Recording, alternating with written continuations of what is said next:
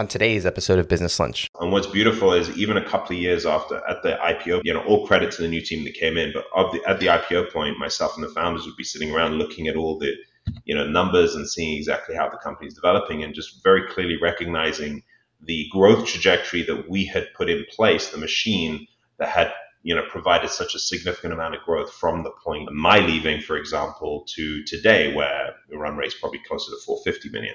Or, or, perhaps even more at this point. So you could see there are incremental pieces that have been added, but the core machine really was like a runaway train. And we, we that's that's you know with everything there's always a component of luck, but I would say that the formula was built to really create a perpetual engine that would grow. So the biggest challenges we had was how do we operationally support that? We had to grow our team incredibly fast. And there was a lot of debate in the early days about how we do that. I was always very supportive of let's be structured, let's think about a layered approach. You know, we're growing like over these hurdles where the business changes. And obviously there's mixed points of views, mixed amounts of experience across the team, across mm-hmm. the founding team. And, and we ultimately really kind of just went headfirst and hired like 100 engineers in a year. But as a result, we had essentially a cultural crisis in the organization, I'd say in late mm-hmm. 2014. And 2015, the first six months at least, was a period where we were retrenching and building structure around our whole organization. And so, one of the key learnings that I would pass on is it's never too early to think about how you're going to grow your organization. You're listening to Business Lunch with Roland Frasier. This is your seat at the table.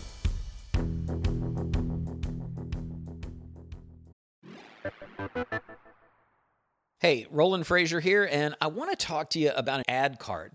This card, created by Funnel Dash, was designed for companies that spend a lot of money on ads and want to scale. Ad card's not only really simple to use for your ad spend, but it gets you a whopping 3% cash back on every ad dollar you spend. Go to funneldash.com forward slash ad card and schedule a call. Make sure to mention Business Lunch so you get that three times on your cash back potential. Ryan Deiss here. Now, if you've ever run paid ads, you know it is not easy. You've got to create the ads, track the ads, optimize campaigns, and scale the winners while killing off the losers. Look, it is a lot of work, which is why time and time again, we turn to an agency called GrowRev to help us with our paid media campaigns. They run paid traffic for some of the biggest names in the industry, from Tony Robbins to Dean Graziosi, ClickFunnels, and many, many others. And Rohan Seth, the owner of GrowRev, well, he's a great friend of ours here at Business Lunch, and because of that, he's offering Business Lunch listeners a huge freebie. Rohan's team is giving out 25 free account audits. It's no charge, no fee, and no obligation to buy anything. What they're going to do is they're going to go into your account, they're going to audit everything, and they're going to show you what you can tweak to lower your acquisition costs, increase your conversion rates, and boost your average order values. Now, this is a $500 value, and the first 25 Business Lunch listeners get it totally for free. So here's what you need to do go to getmyfreeaudit.com forward slash audit. Again, that is getmyfreeaudit.com forward slash audit and grab your free audit today.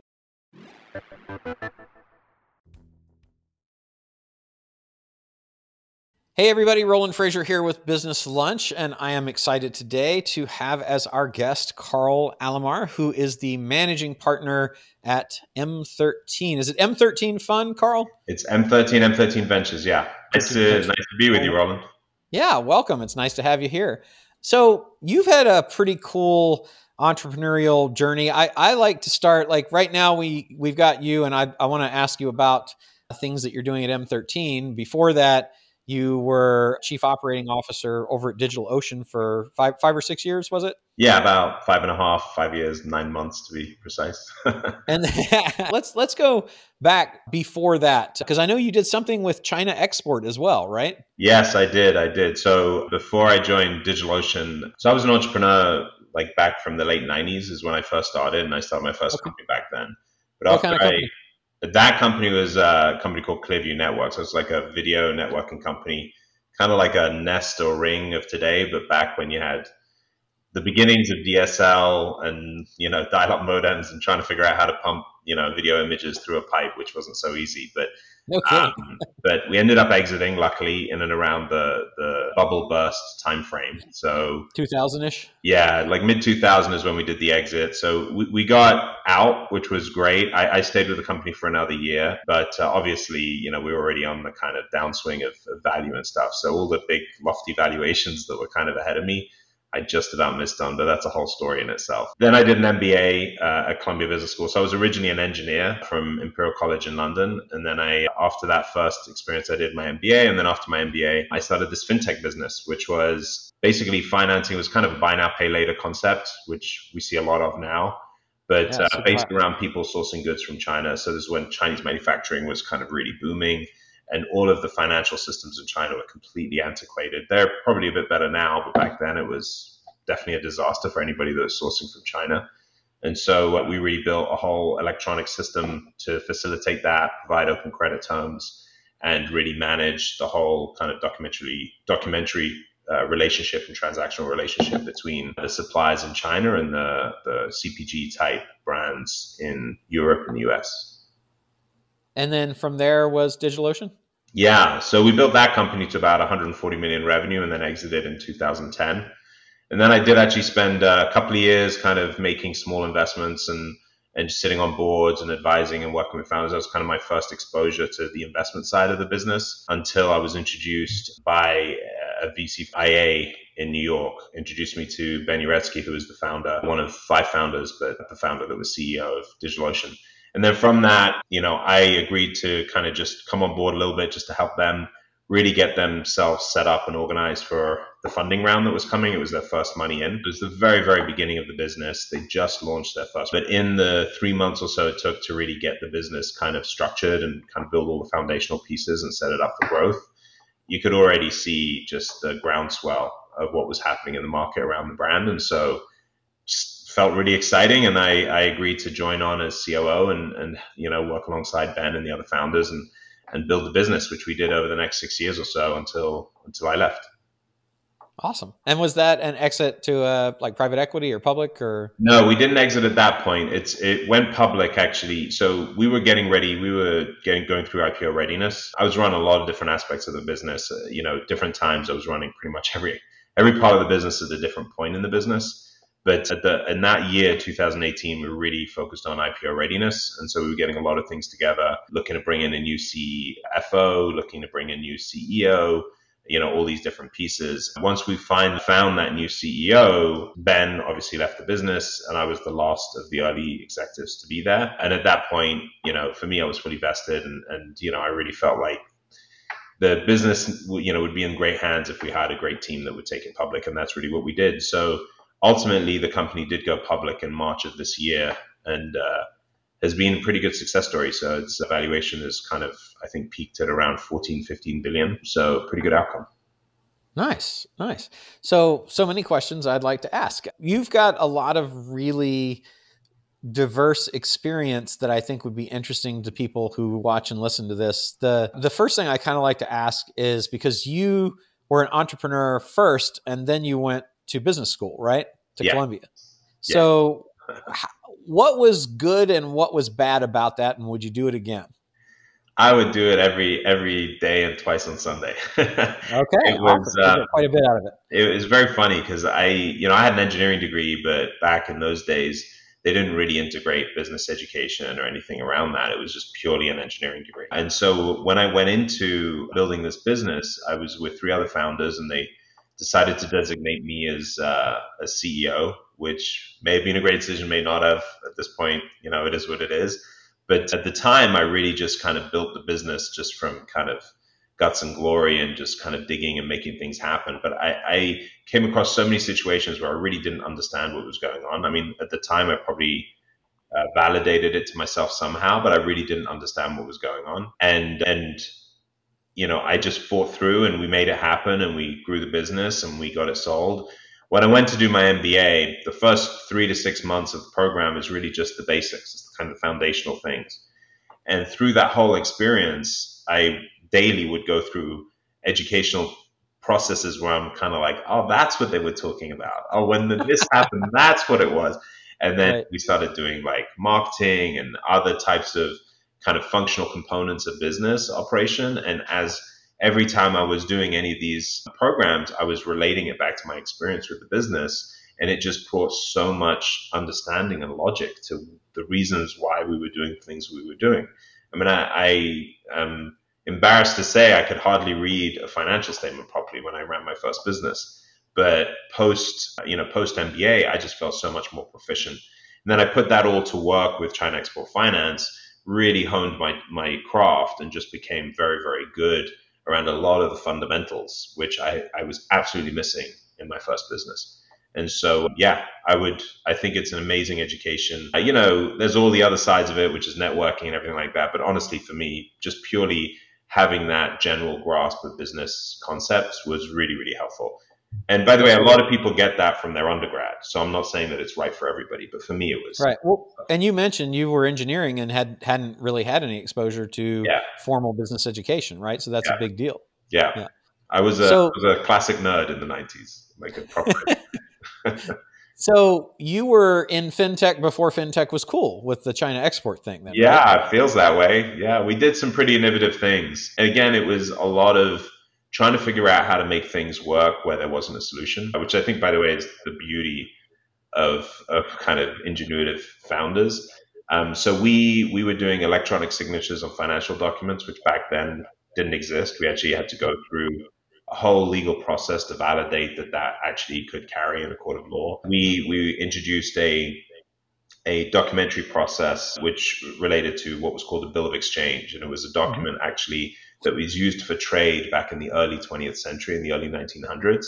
And we revived it and, and made it electronic because case law proved that you could actually get a summary judgment on, on this transactional document without having to go through a full court system. And as a result, that allowed us to get it underwritten much easier and kind of facilitate a lot of the banking that we needed. So it kind of turned it into commercial paper eh, eh, of sorts. And so we did a lot of, even in China, there was really no licenses for anybody to do this type of thing unless you were a big bank, you know, basically spending hundreds of millions of dollars in the country. So we were the first non banking entity to get a factoring license in China. So there's a lot of things that we were just breaking new ground on. And obviously now a lot of them are commonplace. But back then, when I look at what we did, it was just, uh, it was pretty innovative. I, I'm pretty proud of how we built the whole system and got it to work. That's really cool. So, so a couple of things there. One is you had not only to go to a place that you didn't necessarily have great experience or relationships or anything o- overseas, but also you had a business model that was replacing the status quo with something, and you needed to go find actual legal precedent to convince them that this could work. When you're going, like for people that are in our audience that are facing something like that in terms of they are being innovative and they're they're coming at something that's that's really changing the way people do business but but bringing them up to date because that's the case in many industries that are that are out of date. How how would you say is best to approach that? Well let's first say nothing ventured nothing gained right? If you're not breaking glass you're not really building value. I mean you can yeah anybody can do the normal stuff. That's easy. The stuff that's not that's outside the box is the stuff that creates great businesses. So I, I really believe that, and I really support and and kind of admire founders that have the guts to go out and try and figure out how to make the world different. You see it in stories like Airbnb, and you kind of you see it in a lot of different places. But it's really that's the true entrepreneur, right? You're yeah. actually creating something. Yeah, absolutely. For, for me, it really comes down to I've heard a million crazy ideas, and honestly, they're crazy. And I'm like, mm-hmm. you'll never get that done. And then I've had other ideas that sound crazy, but when you think about it, logically, there is a journey that gets you there. So to me, I think maybe the best approach uh, is think about what you want to get done and think about mapping out the journey of how you get there. Is it a logical journey? It may not make sense in the standard like expectations of the current market, but mm-hmm. how is the market changing? What are the key component parts and do they connect and and is each one realistic and if you can figure those out then there's no reason why you can't go and make it happen. And that's kind of how how I've always seen the world and have always thought of the world. You kind of imagine what you want. It could be crazy, but if you can map it out and you can logically figure out a pathway to get there, then there's no reason why you can't build it. I, I like that. That's I like that approach a lot. Now, how about the Uh, because there are a lot of people that want to go internet, even just to sell international, but it's very, very intimidating. And and you went to one of the most challenging markets, especially yeah. at the time, to do that. H- how do you do that when you don't know anybody? What's what is that process? Yeah, that was interesting. I will say I, I had the advantage that before I started my first company, my first engineering job for about three years out of college was for a larger engineering firm, and I was kind of an international kind of business development person. And so I was doing projects in across Asia and China. So I was kind of already really exposed to these crazy international cultures that were just so different to uh, to what it what we have in the U.S. And and mm-hmm. being brought up in Europe, you know, obviously I was exposed to a lot of different cultures in Europe too. So I think I had a sensibility for it. Uh, mm-hmm. And that's probably the first lesson is when you go into a different market, you got to recognize it's a different market. Don't think you can sell the same thing you're going to sell to someone in the US, um, even in a specific part of the US. Like it's mm-hmm. just not going to be the same. So you have to understand your customer and you have to understand the market you're going into for a, an abundance of reasons. But mm-hmm. for me, I literally trying to think how it all how how I made. I remember I literally was building the business concept actually I partnered with a friend of mine in London who was doing a lot of sourcing. He had a big company, he was doing a lot of sourcing from China, and he mm-hmm. was the one that kind of illustrated the problem for me. Mm-hmm. So he and I partnered. He took kind of a chairman of the board seat. He was running his own company, and I was CEO. Okay. So I kind of sat myself in his office. I was watching his operation, how he was procuring out of China, and I built the model out of London when I was in that office. That's where we worked with the lawyers, we worked with the underwriters, we we did all the initial banking setup like that. All that was done in London. Once we had the framework built and we were ready to start building tentacles in China um, to launch the business, I, I remember flying out to China, flying out to Shanghai, just being put up in a hotel. And I'm trying to remember how I did it, but we sourced a handful of kind of local managing director type talent. And Would they be people that he already had a relationship no, with? No, we, we, we sourced them pretty much from scratch. I think what we did is we identified connections that we did have in the country and okay. found a recruiting source and then had that recruiting source find us a handful of candidates that I could meet with. So I flew into China, put up in a hotel, and just basically sat in the lobby and was meeting all these different candidates. And we met this one candidate, his name was Mencheng Wong, he was fantastic. He had an executive MBA from Columbia. He, you know, he was very, he was mature. He'd been COO of a large corporation before. He was like, you know, a pretty well established business person, but had really good Chinese roots. And I think for us, the core was if we were going to build a business in China, especially back then when there was this really amazing, incredible divide between the cultures and, you know, Chinese business people and the customers we were going to work with we're not really that comfortable doing business with foreigners. We wanted right. to create an entity that felt very local. And so that managing director, finding that local person who truly understood the market was the most important thing that we could do to get off the ground. He was fantastic. He was a great partner for me. And he, um, I'm thinking he'll probably listen to this at some point, so he'll enjoy me saying that. But he, um, he helped me set up the, the Shanghai office and really built an incredibly localized culture and a localized feel to the business. As that's a result, really that's the reason we were able to get the, the factoring license. That's the reason we were able to get all the customers we got. Like everything we did, they felt like they were dealing with their own. And I think that's really kind of a core secret when you go to, you know, outlier markets that are really that different. If you're in Europe, it could be a bit different, but if you're literally in China or India or places like that, making it feel very localized makes you know the customers or the customer base feel much more comfortable, and so mm-hmm. it allowed us to do a lot more by by building that. And again, we were in the banking world, in the fintech world, but you know the government, everybody was paying attention to Citibank and and all these other big banks who were trying to get into the market and kind of they're making a lot of money out of those banks. And so everyone just left us alone and, you know, we created these underlying relationships with government officials and figured out our way to get, you know, licensing applications in the right places and, and, and, and you know, found our way to build a pretty decent sized business. That's pretty cool. And then as you went to DigitalOcean, when when you were went to DigitalOcean, was it a startup or at what point was it in? Yeah, it was. uh, So they they launched their first product in January of 2013, and I joined in March. okay. So they had about a year of development before I came. They actually did Techstars in Boulder in I think the beginning of the summer of 2012, and that was really kind of the kickoff point of the business. And so I, I joined about a year into the business, but j- literally just as the product was being put out to market. And then and you came in as COO at that time. So initially, when I came in, it was the intention was to help them set themselves up to receive uh, funding. So IA Ventures had given them a term sheet, and basically were kind of pulling pulling back the cape and saying, "Hey, let's make sure this company has all the foundations it needs to scale before we can fund and continue, you know, do the transaction." And so I came in to help them do that. And in doing that, you know, you can imagine all the foundational things to be built. So I had to rebuild the full financial model, rebuild kind of the, the growth plan and the growth model of the business, helped them set up a bunch of leasing and financing, uh, you know, platforms or, or capabilities to support their data center. Just all the fundamentals of how do you grow an organization, structure their their hiring plan and their kind of organizational structure, a lot of those different pieces.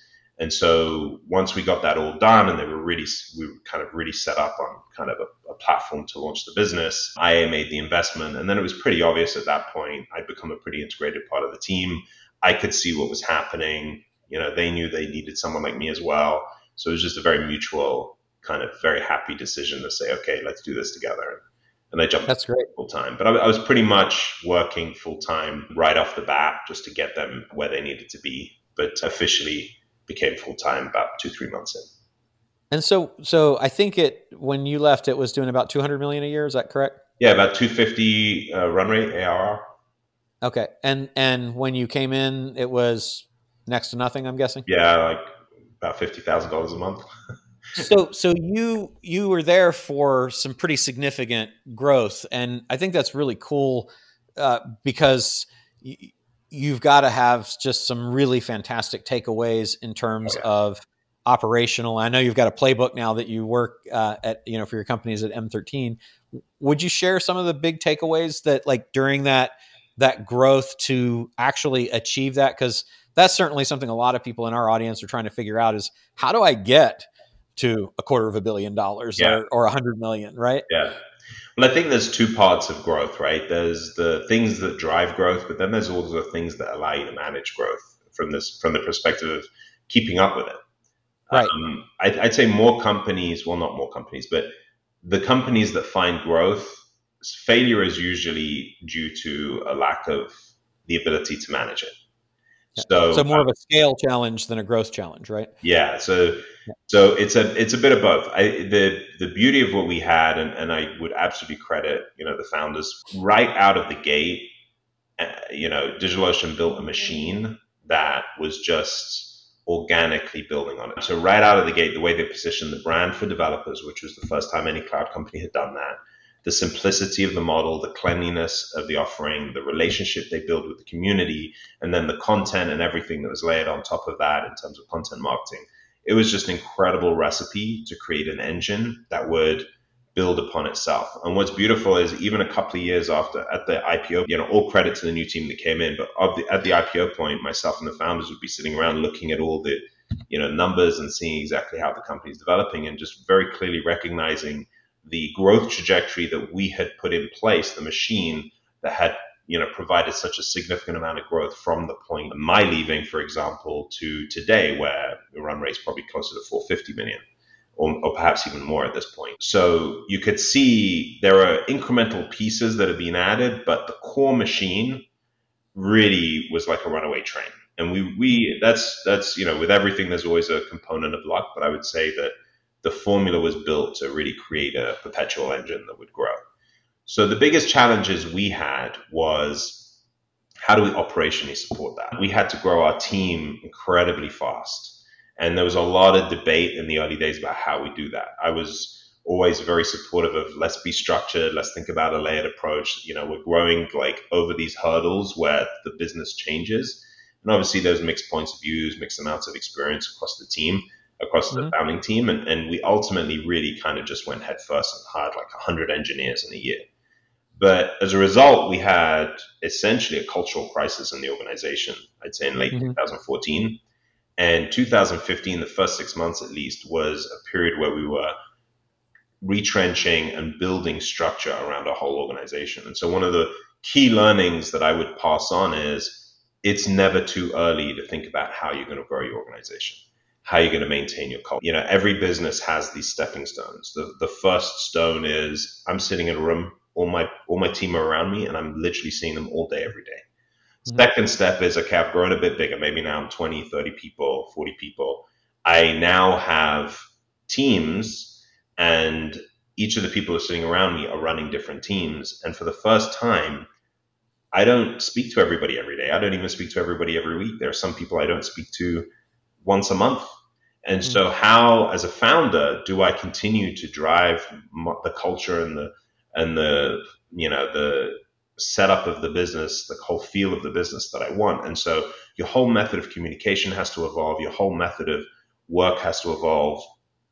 Beyond that, you start creating multiple layers. Now you have to think about autonomy. You can't run everything anymore. You cannot scale as an individual. So all of these, you know, it goes on and on, but the whole idea is just really thinking about the structure of how your organization grows right from the beginning is very, very important. And then also at what point do you start introducing, because what you have to do is you have to set up all of your people to be successful. So setting up, what point do you start setting up leveling? What point do you start differentiating between the senior engineers and the junior engineers and everything in between? At what point do you start separating between individual individual contributors versus managers who are not doing day-to-day work but they're managing big blocks of work? So all of these are kind of key components of how to build an organization so that you keep it working at full speed you keep it very very optimized and that that's a that's definitely a challenge I, I, with the companies we work with now it's definitely something i help them with and i see them you know being much more successful than we were at the time Do you have some sort of framework for how to do that? Yeah yeah and there's a talk i used to give that it's actually on my linkedin page that speaks about it, it speaks about the combination of organizational change and cultural change that goes with it and and there's kind of a framework. The the way that I approached it in that presentation is actually uh, pretty you know documented. It's like a scientific approach, like name Okay. names of different types of organization. I think that when we do it for the companies that we work with at M13, it's a little bit more focused into the specific point of time that that company is in. So there's no point, you know, when a company's 20 people going to 50, there's no point talking to them about what they'll look like when they're 100. You know, we'll, we'll Sure. cross that bridge when we reach it but but just the ability to kind of focus in on here are the core things that are going to change in this next step of your growth is really really helpful and kind of really allows them to think a lot of it is also you know there's some interesting roles that typical founders don't think about but are just so helpful you know in them growing and building a really efficient organization and so that's Like what? part of it. So to come right to the top of the head is head of talent. Nobody really thinks about it. As everybody, every founder's like, no, I can hire my own people. I can figure it out. Head of talent's not about hiring. Head of talent is about optimizing um, the performance of your organization. So you know when you're growing to a point where you cannot you know physically touch every person in, in the in the business, having someone that is focused 100% on the culture of the organization, the energy of the organization, the sentiment, and the productivity of the organization is incredibly valuable. And without fail, a good head of talent is going to lift your your your delivery and your performance, you know, 10, 20 percent. Is um, head of talent similar to HR, or or if not, how do they differ? It, it is. I don't like HR as a word Okay. because humans aren't resources. You know, humans are talent, right? So Okay. when you, I think words mean a lot, and when you look at your team, you don't want to look at them as a bunch of resources, kind of bunch of you know zeros and ones. They're talented people, and you're trying to get the most talent out of them. So it is the same department, but Okay. how you know some people call it people, some people call it HR, some people call it talent. For me, I've always leaned on talent because I just feel like it's reflective of how you think about your your team. Nice. And what's the second role? The second role is a technical pro, uh, program manager. Okay. And so a lot of organizations we find these days are trying to build like matrix type constructs where they have a certain set of vertical skill sets and certain set of horizontal, you know, tasks. And so they kind of run this matrix where different core pieces of the horizontal contribute to different pieces of the of the of the vertical. It's complex to run and often is relatively inefficient. Works really really well when you're small and you're ad hoc and everyone's got to do a bit of something. As you grow bigger, it starts becoming harder and harder to manage. So uh, we had pretty early on. I ran kind of DevOps infrastructure, everything that was physical in DigitalOcean, and so we experimented before the engineering team did with the technical program manager. So we brought someone on pretty early. And right off the bat, the organization of our work and the organization of our allocation of resources was so much more effective. Again, another 10 to 20% lift in productivity. Uh, and so when you have an organization that's starting to get to that complex construct of multiple different talents all kind of crossing paths, having somebody that's just sitting in the middle, coordinating traffic and just making sure that we're ultimately on a core set of macro deliverables for the business is just an incredibly valuable uh, resource. So those two roles, I think, both together kind of kick up. As a business, probably getting somewhere between 25 and 50 people. Those 2 mm roles really, really kick up the productivity of the company. Hey, Business Lunch listeners, we're going to get right back to the show. But Roland wanted me to invite you to a brand new training that he's doing on acquiring businesses with no money out of pocket. It's something that he's talked quite a bit about on the show, but he's doing a free training where he's going to walk through the entire process. So if you want to get access to that, go to businesslunchpodcast.com slash epic. That's businesslunchpodcast.com slash epic, and you can get signed up.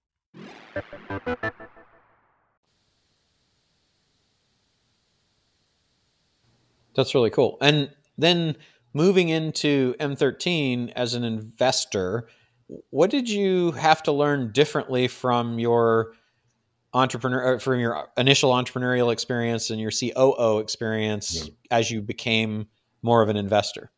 Yeah, so what I love about life is you never stop learning.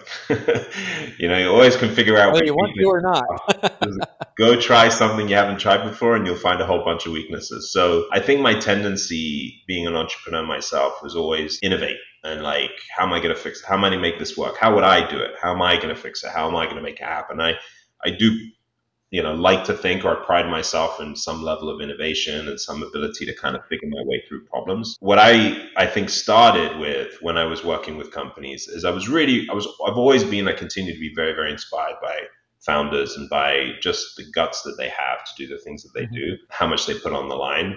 But what i was finding myself doing right off the bat was oh my god this is such a brilliant idea this is how you could do it, this is how you could solve it. And I was creating this whole picture and image of how I would do it. But that's not necessarily reflective of how the actual people at the table would do it. And so if I was involved, perhaps it's a direction that would happen. But you know, as an investor, I'm not never going to be at the table every day executing with this team. And so you have to really believe that at a minimum you're aligned with the founders you're working with uh, and secondly, that you share a vision. Uh, you know, it's kind of saying the same thing, but they are going to address problems the way, not necessarily even the way that you would, but just in a way that you feel really confident will will result in you know very positive outcomes. And so you have to you just have to be believe in the team and the team's ability to do the work without you at the table. So I started relying on them telling me what their great ideas were, them telling me how they would solve the problems, them telling me where the innovations are, rather than me just layering on my own. They loved it when we had the meetings because they were always like, yeah, these are great ideas. These are fantastic. So great meetings. But down the road, you start to realize, wait, they're not built that way. So they're not going to do it the way that I, I proposed we would do it. Nothing wrong with it. You know, everyone to their own, but I can't invest thinking that it's going to be how I would do it. I have to invest thinking what it's going to be the way they would do it. If that makes was sense. it hard to make that adjustment? It wasn't hard. I just had to recognize it. So I, I think that initially I was just so excited that I just went in and did it. And the, the problem with venture is it's a long game. You know, you could go 10 years without knowing whether you've actually created a great investment or if it's just been, you know, uh, a red herring for 10 years. But, but so how do you recognize that it's not happening the way you think it's supposed to happen? How do you make the adjustment quick enough? So luckily, I, I have really great partners, um, and and you know I'm able to debate with them in a way that allows me to start seeing where maybe I'm making errors, and mm-hmm. that and I think that I'm I'm force myself to be open enough to accept errors because that's never an easy thing for anybody, but you know, by really looking for where I could improve, I could begin to see that, wait a minute, maybe I need to back off on this. Maybe I'm doing this wrong. So I think uh, relatively quickly, I got accustomed to how I should be thinking, how I should be looking at, amongst, you know, a hundred other things that I learned along the way. I feel like now, three years in, I've gone to a place where I'm, I feel like a really proficient investor. I feel really good about the investments we're making, really good about the teams we're working with, really good about the decision criteria that I think, you know, get me to where I need to be. What are the most important things to you when you're deciding whether to invest in a company? The most important thing is going to be, you know, and it's not just do I like them, but it's do I like the way they think and can I work with them? You know, is this going to be a two way relationship? and so that's got to be number one. And I think the the second one to that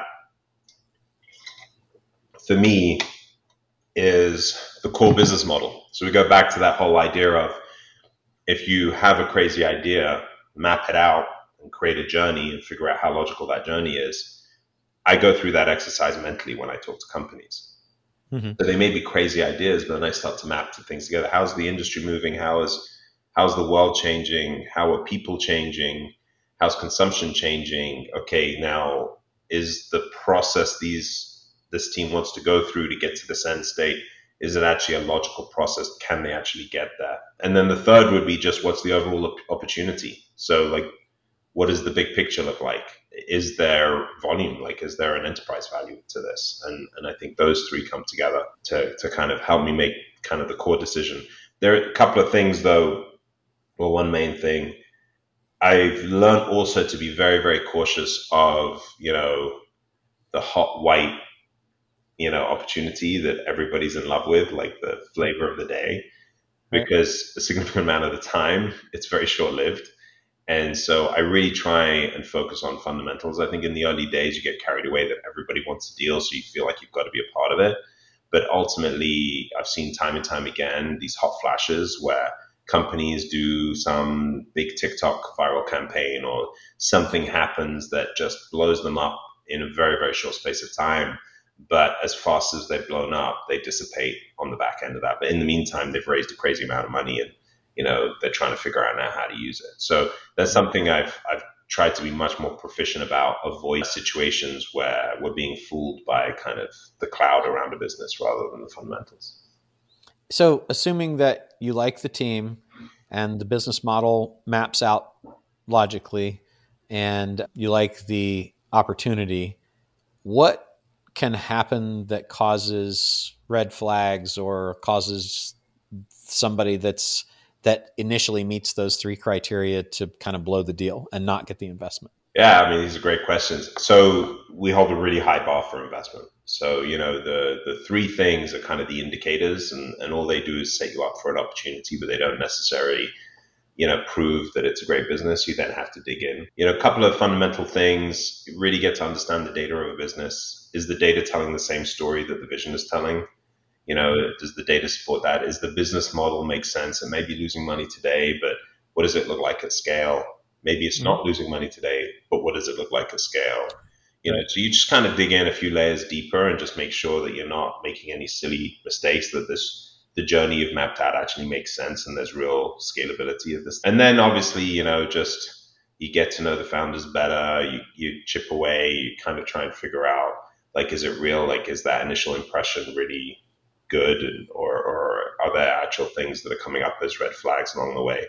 So it's kind of, you know, it's a combination of validating this, you know, beautiful vision that you've shared with with the founder and also kind of digging at red flags along the way to figure out if there's something you didn't see or didn't notice.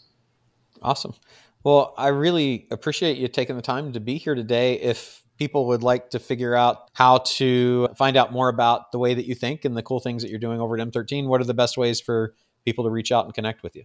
Yeah, I think probably the best way with me is LinkedIn. Karl Alomar at LinkedIn. Carl with a K, right? K A R L. And then also my Twitter handle is Calamar NYC, but honestly, Karl Alomar at LinkedIn is, is the best way to reach me. And yeah, I'm always happy to chat, always love creative, innovative people. So, you know, throw it at me. I'd love to hear what people have got. Awesome. Well, thanks again. Really appreciate you being here today. You've been listening to Business Lunch with Roland Frasier. If you're enjoying the show, let us know by subscribing and leaving a review. And for more information, go to businesslunchpodcast.com. Thank you for listening.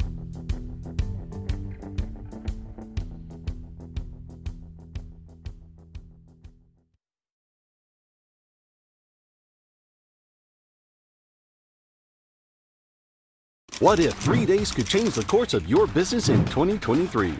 Get Scalable Live is where you'll gain great clarity on the next steps that will help you create the business, life, and wealth you deserve. Connect with business owners and entrepreneurs just like you, hungry for advice, proven strategies, and necessary connections to grow a business. Literally, million dollar conversations are happening in the hallways, in the bathrooms, across tables. Get Scalable Live at Fairmont Austin, November 2nd through 4th. Tickets are on sale now at getscalablelive.com.